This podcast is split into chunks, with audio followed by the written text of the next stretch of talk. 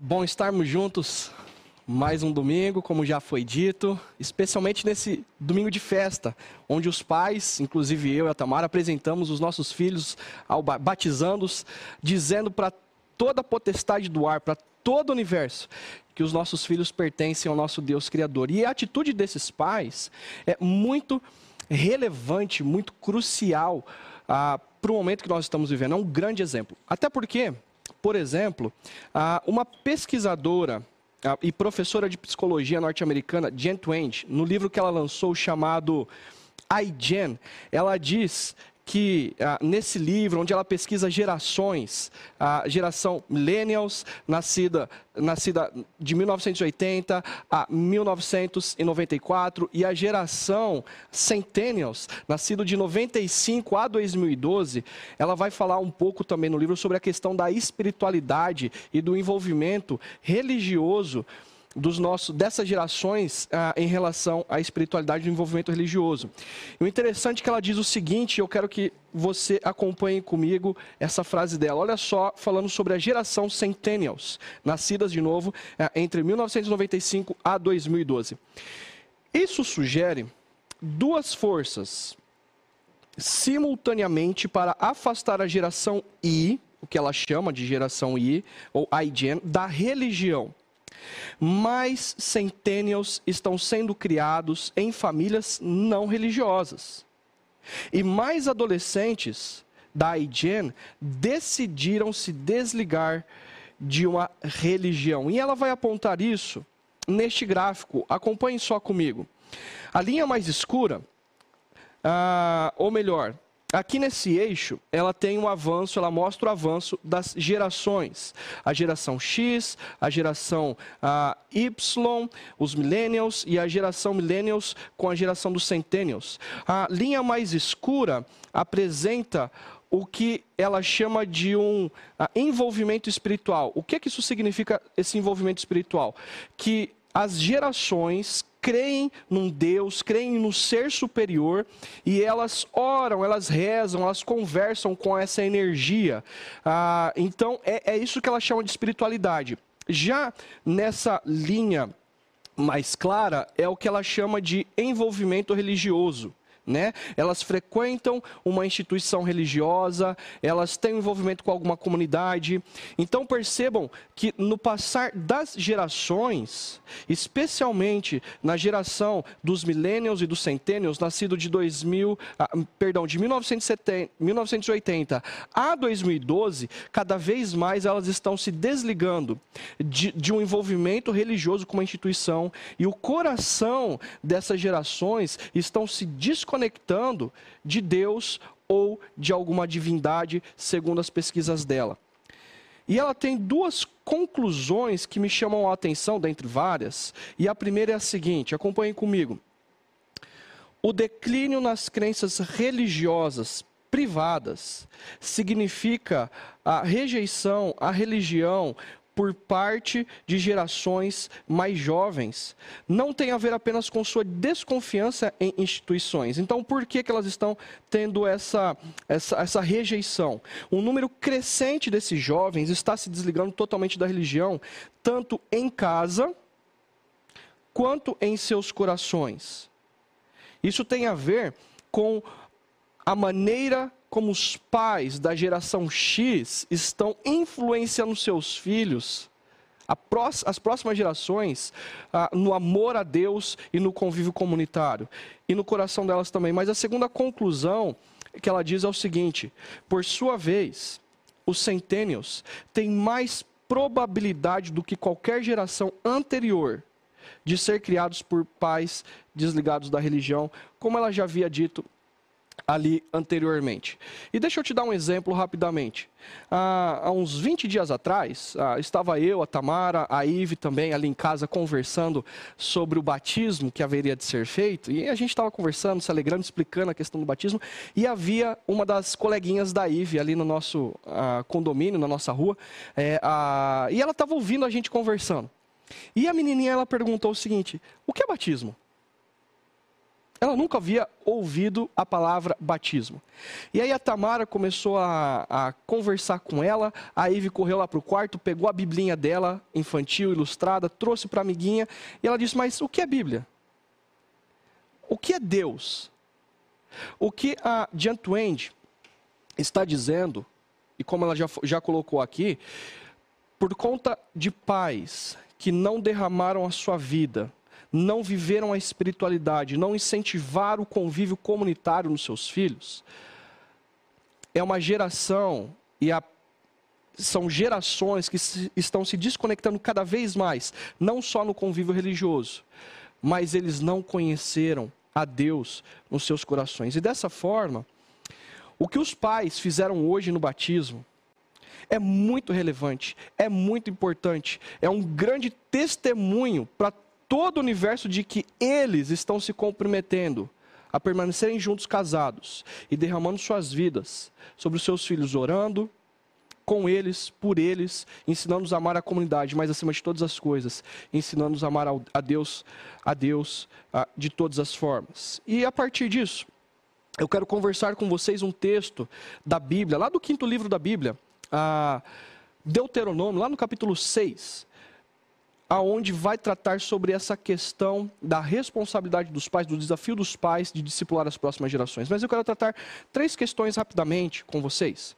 Ah, primeiro, o contexto no qual isso é escrito.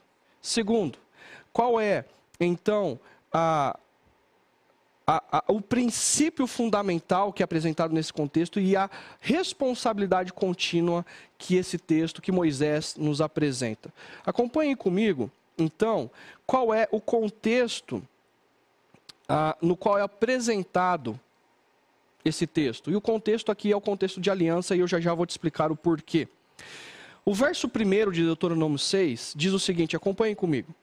Esta é a lei, isto é, os decretos e as ordenanças que o Senhor, o seu Deus, ordenou que eu ensinasse a vocês, para que vocês cumpram na terra para a qual estão indo, para dela tomar posse. O que Moisés está fazendo aqui? Ele está ah, concluindo o que foi dito anteriormente no capítulo 5 de Deuteronômio. No capítulo 5, Moisés apresentou o que nós conhecemos de dez mandamentos. O, o centro de toda a lei, de toda a, a, o que ele já explicou em Êxodo e do que ele vai dizer de novo em Deuteronômio. Ele está dizendo, olha, esses decretos, esses mandamentos, né, e são sinônimos de lei, Deus deu para mim para ensinar a vocês e com isso, ah, o que eles devem fazer com o que lhes foi ensinado? Eles devem cumprir na terra na qual eles estão indo como povo de Deus. Agora, o verso 2 diz o seguinte: Moisés, desse modo, vocês, seus filhos e seus netos temerão o Senhor, o seu Deus, e obedecerão a todos os seus decretos e mandamentos que eu lhes ordeno. Todos os dias da sua vida, qual é o resultado, então, do temor e da obediência? Para que tenham vida longa. E perceba o seguinte: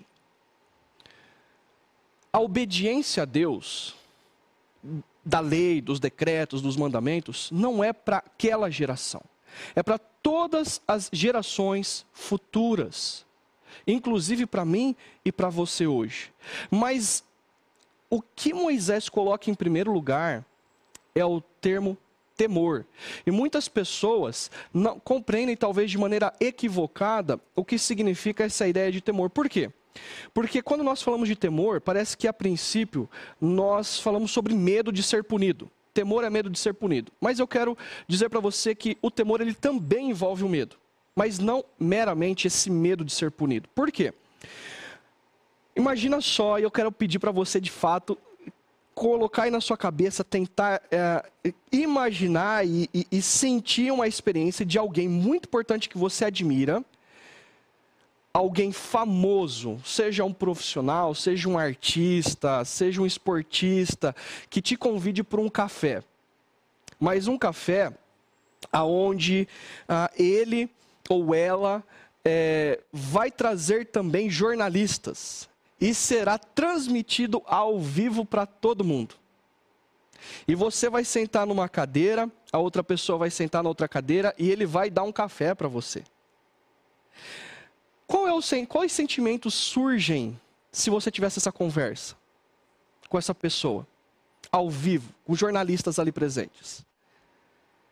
Imagina que o Jeff Bezos, que essa semana, numa das suas empresas, viajou, ah, fez uma viagem espacial com a espaçonave da empresa dele, que é o homem mais rico do mundo atualmente, ele te chamasse para tomar esse café. Naquele dia daquele lançamento. E ele queria bater um papo. Os sentimentos que surgiriam em você em mim seriam sentimentos de ansiedade, e temor. Temor diante de quem você está e diante do momento que você está vivendo, uma profunda reverência. E o medo que surge não é o medo de ser punido. O medo que surge é o medo de errar, de falhar diante de quem você está e diante do momento que você está vivendo. Então imagina que o Jeff Bezos ou ah, alguém que você admira muito te desse um café naquele momento. Qual é o medo que você teria? Eu teria medo de tomar um café e derramar na minha roupa e passar vergonha em público. Passar vergonha diante daquela pessoa que eu tanto admiro. E eu tenho uma reverência, uma profunda reverência por ela. Ou de soltar uma fala, uma frase, fazer uma piada que não tem nada a ver com o contexto. A ideia de temor envolve o medo de falhar diante daquele, diante daquele é, que eu estou na presença dele ou do momento que eu estou vivendo.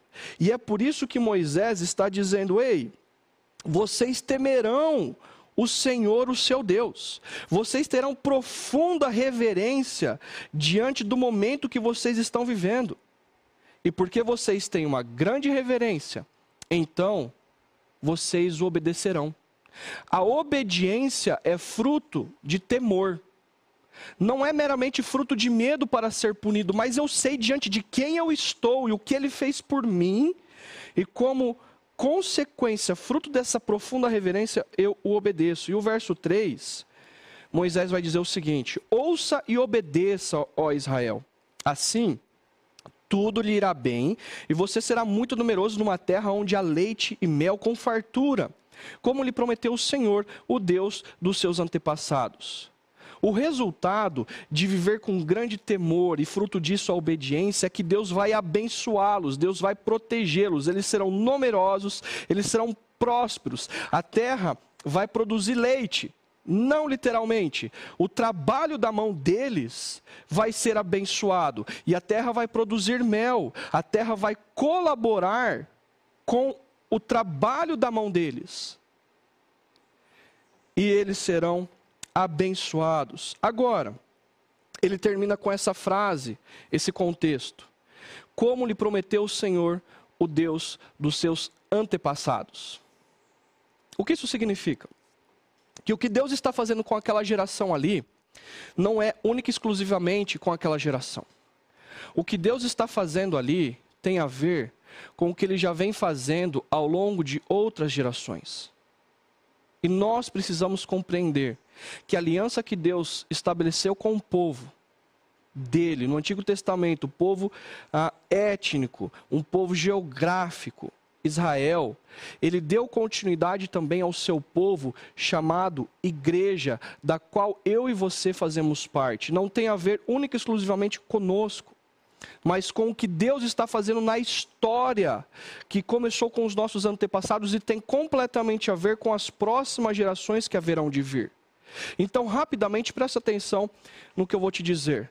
Nós precisamos ter em mente que Deus ele criou o universo de maneira boa, perfeita. E a humanidade rompe com Deus. Aqui nesse texto, a ideia de aliança. Nós temos o Senhor que abençoa, que protege, que provê, que guia. E nós temos os seus servos, porque eles têm temor e estão diante do Deus Criador de todas as coisas, a humanidade o teme, e fruto disso confia, obedece, segue suas palavras, mas eles rompem com Deus Criador. A humanidade se afasta de Deus, e existe um cara lá chamado Abraão. Abraão é um homem que está no meio da Torre de Babel, dentro daquela cultura de rebeldia de Deus, mas Deus decide escolher Abraão e sua descendência para alcançar todos os povos da terra. Abraão é um idólatra. Abraão é alguém que não se rendeu e não tem reverência ao Deus Criador, mas Deus se revela a ele, o escolhe. Ei, Abraão, você é idoso, sua esposa é estéril, eu farei de você uma grande nação e o abençoarei. E para abençoar todas as nações da terra. Eu quero alcançar todos os que se rebelaram contra mim, porque eu os amo. Deus diz para ele: sai da tua terra, da tua parentela, eu vou te dar um filho, uma grande nação, será feita através da sua descendência. Eu te abençoarei, eu te protegerei, eu te guiarei, eu te sustentarei. Qual é o papel de Abraão? É crer em Deus, é confiar na Sua palavra, ah, é ter um filho e do seu filho vir as próximas gerações, é circuncidar o seu filho como símbolo da aliança, de que Deus ah, escolheu a sua geração e as futuras gerações para abençoar todas as nações da terra.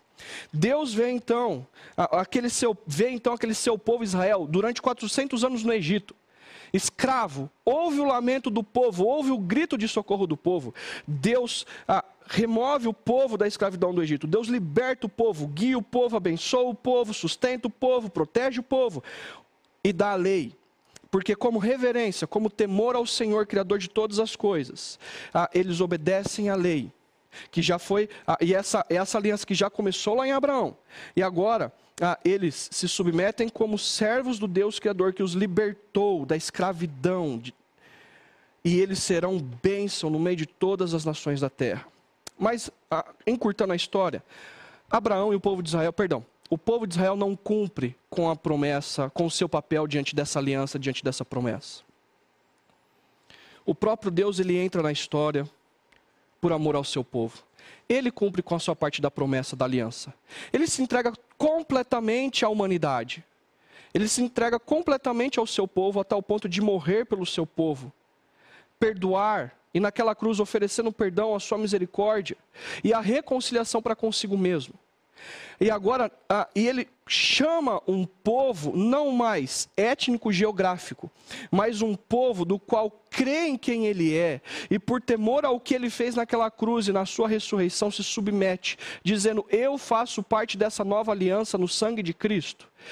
E por esse temor, por essa compreensão, por saber quem Deus é e o momento de vida que está vivendo, se submete e passa a viver a partir dos princípios e valores do Deus Criador, no contexto em que está vivendo, mas com consciência de que agora os seus filhos também fazem parte dessa aliança em Cristo, fazem parte do povo da fé em Cristo, e eles derramarão suas vidas a viverem com intensidade no momento histórico, mas também ensinando seus filhos a amarem a Deus, a temerem a Deus e, como expressão disso, a obedecerem ao Deus Criador no momento histórico. Assim, é como se Moisés estivesse dizendo o seguinte: Ei, povo, Deus os libertou da escravidão. Ele os sustenta, guia, protege. Vocês creem no que ele fez. Vocês, como fruto desse temor, por saberem quem ele é, o obedecem. Temor precede a obediência. Senão, é mera religiosidade. E nós sabemos o que o nosso Deus fez na cruz por nós e na sua ressurreição. E porque nós o tememos, nós o obedecemos. Ah, e Deus dá a lei para o povo, como fruto desse temor, expressar o amor por ele, que é o segunda, a segunda questão. Se, se, se o primeiro o, o, primeiro ponto que eu estou te conversando com você é o contexto da aliança, o princípio fundamental é o amor por Deus. Olha só o que Moisés vai dizer para o povo. Ouça, ó Israel, o Senhor, o nosso Deus, é o único Senhor. E como nós devemos amar ao Senhor? Ame ao Senhor, o seu Deus, de todo o seu coração, de toda a sua alma e de todas as suas forças. E aqui nesse texto, o próprio Jesus diz que ele é o coração de toda a escritura, de toda a Bíblia. É o centro. Deus é o centro no qual todo o universo e as nossas vidas e as nossas comunidades e a nossa comunidade Chácara Primavera orbita ao redor do nosso Deus revelado em Cristo Jesus. Nós temos um único Senhor revelado em Cristo. E nós o amamos de todo o coração, com todas as nossas ah, forças e com todo o nosso espírito. Eu não vou entrar aqui em detalhe de cada uma dessas coisas, mas o que Moisés está dizendo é o seguinte: ame a Deus de todas as formas, em todo momento, com toda a sua capacidade. É mais ou menos ah, como o relacionamento entre um homem e uma mulher numa aliança conjugal. Como assim? Imagina que um homem e uma mulher estão numa aliança conjugal. E o homem diz o seguinte: Olha, eu estou nesse relacionamento com você, mas eu não tenho sentimento nenhum por você. Eu não sinto que eu pertenço a você, mas eu estou numa aliança conjugal com você. Ou então a mulher diz para o homem o seguinte: Olha, ah, eu pertenço sexualmente a você, mas eu não pertenço socialmente a você.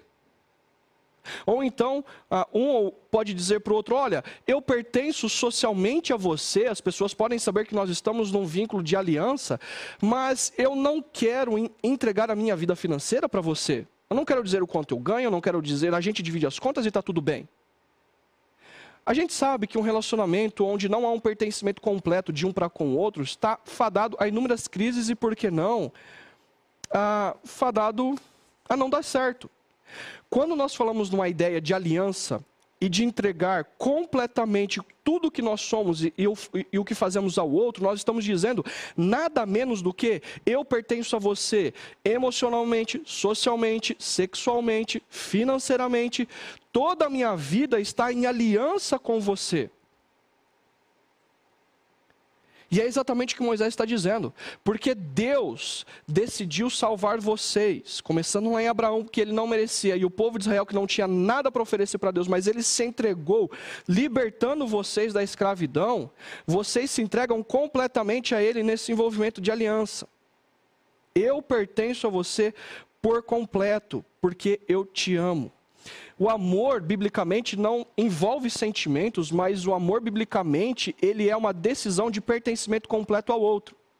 Porque Deus nos ama, ele se entregou completamente por nós naquela cruz.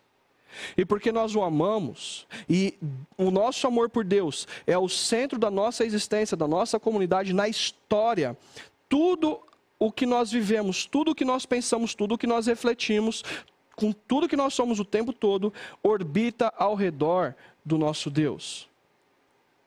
É como se Moisés está dizendo o seguinte: ouça Israel, o Senhor, o seu Deus, o nosso Senhor, é o único Senhor. Amem a Ele, porque Ele libertou vocês, por quem Ele é, por temor, por reverência profunda de quem Ele é. E assim, vocês, como fruto disso, se entregarão por completo inclusive o obedecerão como expressão de amor a Ele. E ele continua dizendo o seguinte no verso 6: Que todas essas palavras que hoje lhe ordeno, Israel, estejam em seu coração. E a ideia de coração na cultura hebraica é, ah, não tem a ver com emoções, tem a ver com a centralidade da existência humana. Da onde surgem os pensamentos, as motivações, ah, os desejos, os impulsos. Deus é o centro da nossa existência. É Ele quem gera toda a reflexão, desde o momento que nós acordamos ao momento que nós ah, vamos dormir. Ele é o centro da, das nossas orações, Ele é o centro do que nós ansiamos da nossa história, Ele é o centro do que nós ansiamos para os nossos filhos deve estar no nosso coração. Assim, se o que Moisés está apresentando está no contexto de aliança, e o princípio fundamental dessa aliança é o amor por Deus, a reverência profunda com Deus, agora ele vai apresentar uma responsabilidade contínua, que é o desafio de discipular as próximas gerações. E ele vai dizer o seguinte no verso 7, acompanhem comigo. Ensine-as, olha só, ensine-as com persistência a seus filhos. E a ideia de persistência aqui é a ideia de um martelo numa mão e o cinzel na outra. A geração daquele momento estava com o martelo numa mão, os seus pensamentos, o seu comportamento, os seus hábitos e o cinzel na outra. A vida junto dos seus filhos, das próximas gerações. E as próximas gerações é um pedaço bruto de madeira é um pedaço bruto de pedra na qual nós vamos, é, essa geração atual vai esculpir na vida das próximas gerações o amor por Deus como centralidade da existência, gerando profunda reverência por quem Deus é. E como consequência disso, expressão desse amor e reverência, a obediência. Ah, essa persistência se dá dia após dia, todos os dias das nossas vidas. Você que é pai de crianças pequenas, você que é pai de crianças ah, maiores, de adolescentes, de jovens, e você que é pai ah, de jovens adultos, e você que já é avô, ainda avó, continua com persistência com a sua vida, ensinando a seus filhos tudo o que, de, o que Moisés está dizendo. Amem a Deus acima de todas as coisas, a temerem a Deus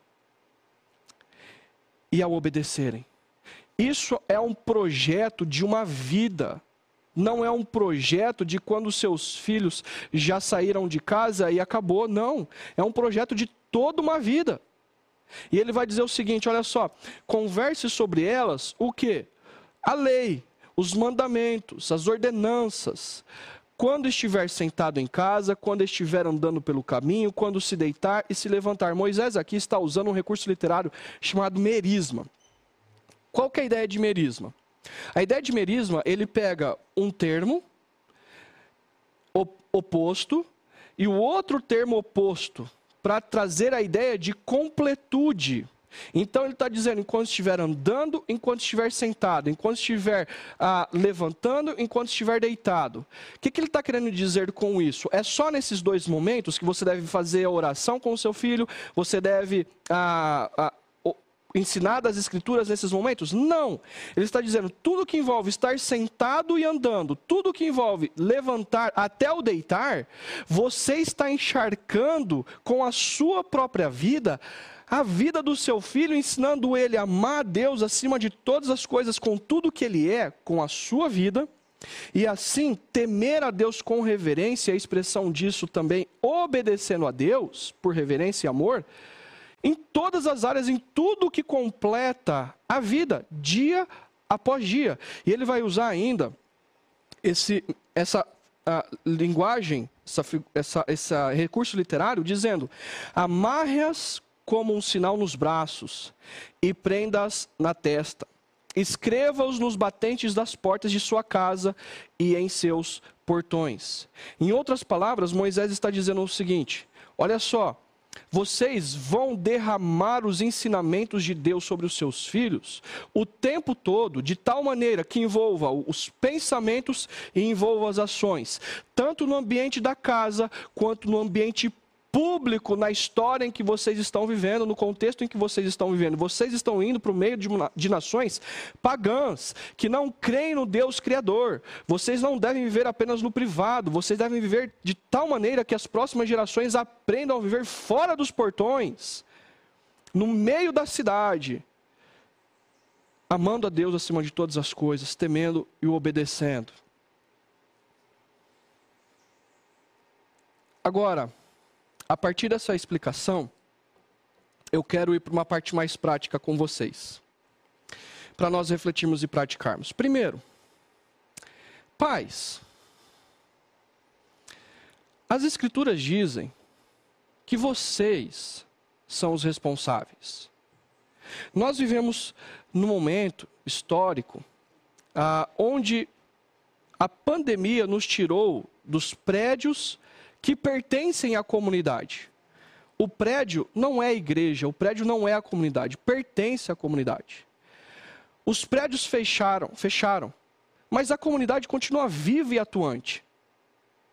E o princípio bíblico de que pais, ouça, ó Israel, ouça, chácara primavera, ouça, discípulos e discípulas de Jesus, ensine-os a seus filhos com persistência, é responsabilidade dos pais. Então, pais, a responsabilidade é sua, pai, mãe, responsável pelas crianças.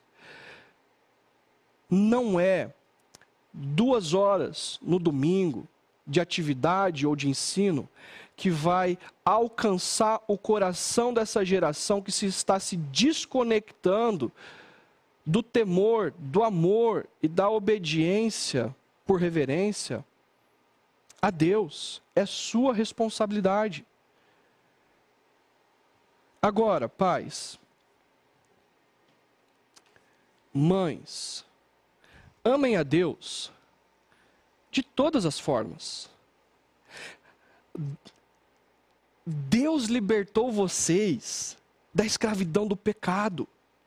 E perceba que ele está fazendo isso na história desde Gênesis 3, com a estratégia de escolher Abraão e um povo para alcançar todas as nações da terra, e ele fez uma aliança com o povo, e agora esse povo é a igreja, é um povo pela fé, em Cristo Jesus, no sangue de Cristo Jesus. E se você se rendeu a isso, você foi libertado da escravidão do pecado, e você deve viver, amar a Deus de todas as formas, com empolgação, com intensidade, com intencionalidade, de tal forma que os seus filhos vejam você amando a Deus em todas as áreas, o tempo todo, de todas as formas. Até porque, na medida em que os seus filhos crescem, os nossos filhos crescem, eles percebem a dicotomia que existe entre, entre discurso e prática. A hipocrisia, o teatro que existe entre, ah, viver uma espiritualidade aos domingos e viver uma espiritualidade ao longo da semana. Falar de Deus apenas aos domingos e falar de Deus o tempo todo, ah, como direcionando as nossas decisões, as nossas atitudes, os nossos sentimentos. Os nossos filhos estão vendo a maneira como nós amamos a Deus de todas as formas. E ainda, mostrem como amar a Deus de maneira prática. Olha só, mostrem na prática como amar a Deus. Por quê? Porque os nossos filhos não sabem. Nós também não sabemos. Nós precisamos de uma referência ah, de pessoas que estão à nossa frente.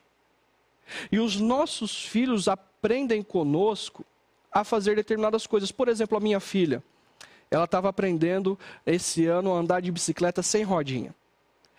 E eu tive o maior orgulho de vê-la aprender a andar sem rodinha de bicicleta. Só que teve uma, uma não, algumas vezes que ela caiu na bicicleta, ralou a mão, ralou o joelho, chorou. E qual era a, o desejo dela ou a reação natural dela? Eu não quero voltar a andar de bicicleta tá, porque dói, eu falhei. E eu tive que sentar com a minha filha e dizer para ela, filha, todo mundo que aprendeu a andar de bicicleta caiu, ralou. E deixa eu te contar uma história. Ah, eu te, tá vendo esse ralado aqui, essa cicatriz aqui? É um dia que o papai fez isso, isso, isso, ele caiu. E sabe o que o papai fez? Ele aprendeu, filha? Ele levantou e teve que voltar para casa andando de bicicleta. E e a minha filha, depois de ouvir a história, de ela perceber a empatia que eu tinha com a, com a dor dela, ela levantou e foi andar de bicicleta. Porque, na prática, eles não sabem como fazer.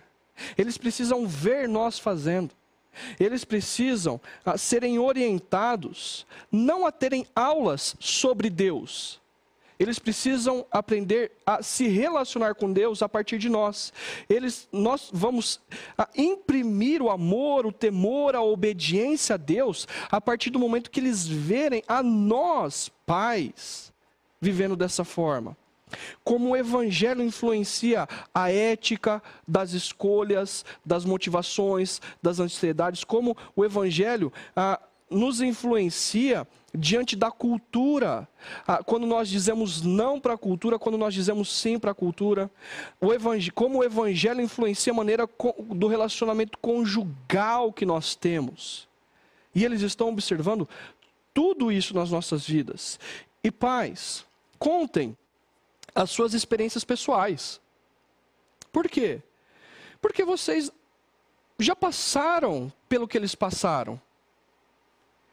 Você já teve crise de não querer orar, você já teve crise acerca da existência de Deus, você já teve crise ah, no momento de doença? E não entendeu por que, que aquilo estava acontecendo. Compartilhe com os seus filhos isso. E perceba, eu estou falando com pais aqui de maneira uh, genérica, porque alguns pais, como eu já disse, têm filhos pequenos, têm filhos crescidos, têm filhos adolescentes, têm jovens da universidade. Nós precisamos de criatividade, esse é o chamado de Deus para nós, a cada geração, de criatividade e intencionalidade, para compartilharmos as nossas experiências com os nossos filhos, para, com martelo e cinzel, levarmos a amar a Deus, a temer a Deus e obedecer, como fruto disso, aos seus princípios e valores, mas passa por compartilhar as nossas experiências, os nossos arrependimentos. Conte para os seus filhos ah, determinados assuntos que você pecou e como você se arrependeu profundamente Deus estava certo. Conte para os seus filhos momentos onde você estava fazendo uma transição profissional na sua vida ou iniciando a sua carreira e como Deus te orientou a tomar decisões sábias naquele momento de vida. Os nossos filhos precisam ouvir de nós, de maneira sábia, como e de maneira vibrante, como nós vivemos encharcados, ao, orbitando ao redor de Deus revelado em Cristo Jesus, e assim nós testemunhamos pessoalmente a nossa fé para com eles. Nós não devemos acreditar que duas horas de domingo, e aí já já voltam os nossos encontros híbridos duas horas aos domingos vão conectar o coração dos nossos filhos a, e ensiná-los a amar a Deus, a temê-lo, ter grande reverência e obedecê-lo. Não vai. A, os pais estão com os filhos muito mais tempo e com maior influência ao longo da semana. E é sua responsabilidade, pai e mãe, a ensinar os seus filhos. Quinta, quinto, quinta aplicação, quinta prática, comunidade você é fundamental na vida dos nossos filhos. Chácara Primavera, ou se você pertence a outra comunidade cristã, você é fundamental na vida dos nossos filhos. Talvez você ainda não tenha filhos, talvez você não tenha filhos, talvez você seja tio, tia, avô, avó. Vocês são fundamentais na vida dos nossos filhos. Por quê? Porque as famílias estão se desintegrando. Ah, e crianças estão perdendo a referência de ser. Ah, de, de ter homens e mulheres maduros na caminhada cristã, que os ensinem, que os direcionem, que os leve a amar a Deus, os leve a temer a Deus. E a comunidade cristã, na medida em que acolhe essas crianças, esses adolescentes, esses jovens e se tornam referência, esses jovens estão aprendendo que inclusive com outros homens e mulheres que tiveram outras dificuldades, mas são discípulos de Cristo, como eles atravessaram por momentos difíceis. A cultura individualista, ela tem cada vez mais levado as pessoas a se distanciar, inclusive, do, do convívio comunitário. Agora, quando nós optamos pela comunidade, e quando nós temos compreensão de que não é apenas uma responsabilidade dos pais, mas a comunidade tem uma responsabilidade importantíssima a homens e mulheres, não apenas nos encontros de domingo, mas sabendo que nos grupos pequenos tem crianças, adolescentes, tem jovens, ou quando um a, a, amigos se encontram, o que os pais dizem em casa para os filhos, eles também observam outros pais, mães, homens e mulheres fazendo a mesma coisa, tendo a mesma linguagem, tendo os mesmos princípios e valores, reforçando o amor, a profunda reverência e a obediência a Deus no momento que a gente está vivendo. Por exemplo, se eu levo os meus, fi minhas, meus filhos ah, junto dos filhos do pastor André, das filhas do pastor André. E lá em casa, antes de cada refeição, eu oro com os meus filhos. Lá em casa, eu ensino os princípios e os valores para os meus filhos, mas a grande razão porque nós amamos a Deus e também as consequências dos pecados. E elas vão brincar lá na casa do pastor André. Eles vão brincar lá na casa do pastor André. E o pastor André faz a mesma coisa ah, e ele continua ah, aquilo que eu comecei em casa, reforça para minha filha de que nós vivemos em comunidade no momento histórico e nós somos o povo de Deus e nós vivemos como nós vivemos porque nós amamos a Deus, não por mero cumprimento religioso de regras morais, regras comportamentais, mas porque nós sabemos quem o nosso Deus é, o que ele fez na cruz por nós. Então, nós o amamos e nós vivemos de todas as formas com a maior intensidade para a glória dele. A vós, a vós, queridos, não caiam no, no, no dito popular da cultura de que avós servem para estragar netos. Sabe por quê? Se você acredita nesse dito popular, você não está com persistência ensinando as próximas gerações a temer a Deus, amar a Deus acima de todas as coisas e obedecê-lo. Você está ensinando seus filhos que quando os pais não estão presentes, eles podem desobedecer. Vocês estão ensinando aos seus netos que quando os pais não estão presentes, eles podem fazer o que eles quiserem, porque os pais não estão vendo. Avós, biblicamente, os mais velhos, maduros, são a maior referência para as futuras gerações. O que os pais ensinam em casa, vocês devem reforçar nas suas casas, influenciar os seus netos e as futuras gerações com os princípios e valores do nosso Deus Criador. Porque honrar pai e mãe não é só quando os pais estão presentes, mas é em todo o contexto e como fruto de temor, grande reverência por Deus. E assim, reforça a, a, nossa obediência, tanto sua, avó e avô, quanto dos pais e agora dos filhos, a próxima geração. É, é martelo e cinzel numa mão, com todas as gerações lapidando neles o amor por Deus. E por fim, eu quero te convidar a refletir o seguinte: no que você tem falhado como responsável pela próxima geração? Porque ah, tudo que foi dito aqui são questões práticas. Mas existem ah, o seu contexto familiar, o seu momento de vida. Eu não sei se você está trabalhando de home office, eu não sei se você está trabalhando na sua empresa ou não. Mas de tudo que foi dito, o que é que você tem falhado? Talvez você tenha falhado em amar a Deus acima de todas as coisas e não está transmitindo isso para os seus filhos. Às vezes você ama Deus acima de todas as coisas, mas você se importa muito mais com que os seus filhos tenham um comportamento correto do que terem um coração correto. E você precisa se preocupar com que o seu filho tenha o coração correto, para então ter o comportamento que reflete o amor de Deus de maneira correta. Talvez você, como comunidade, ah, não esteja percebendo a importância de viver em conjunto os mesmos princípios, a mesma linguagem, os mesmos valores, tanto nos encontros que logo logo voltarão, quanto ao redor das crianças e dessa geração que tem se afastado cada vez mais do convívio comunitário, bem como desconectado seus corações do Deus Criador. Eu quero te convidar nesse momento a cantar conosco, consagrando a sua vida, o seu casamento, os seus filhos, o seu neto a Deus. Consagre sua, consagre sua vida.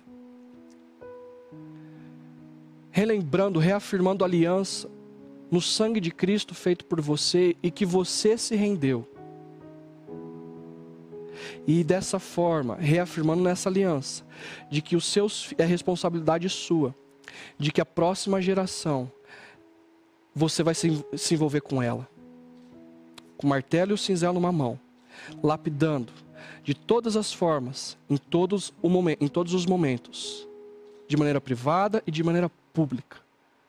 Amar a Deus acima de todas as coisas. A ter grande e profunda reverência por quem Deus é. E como consequência disso, a obediência amorosa a Deus. Que Deus te abençoe.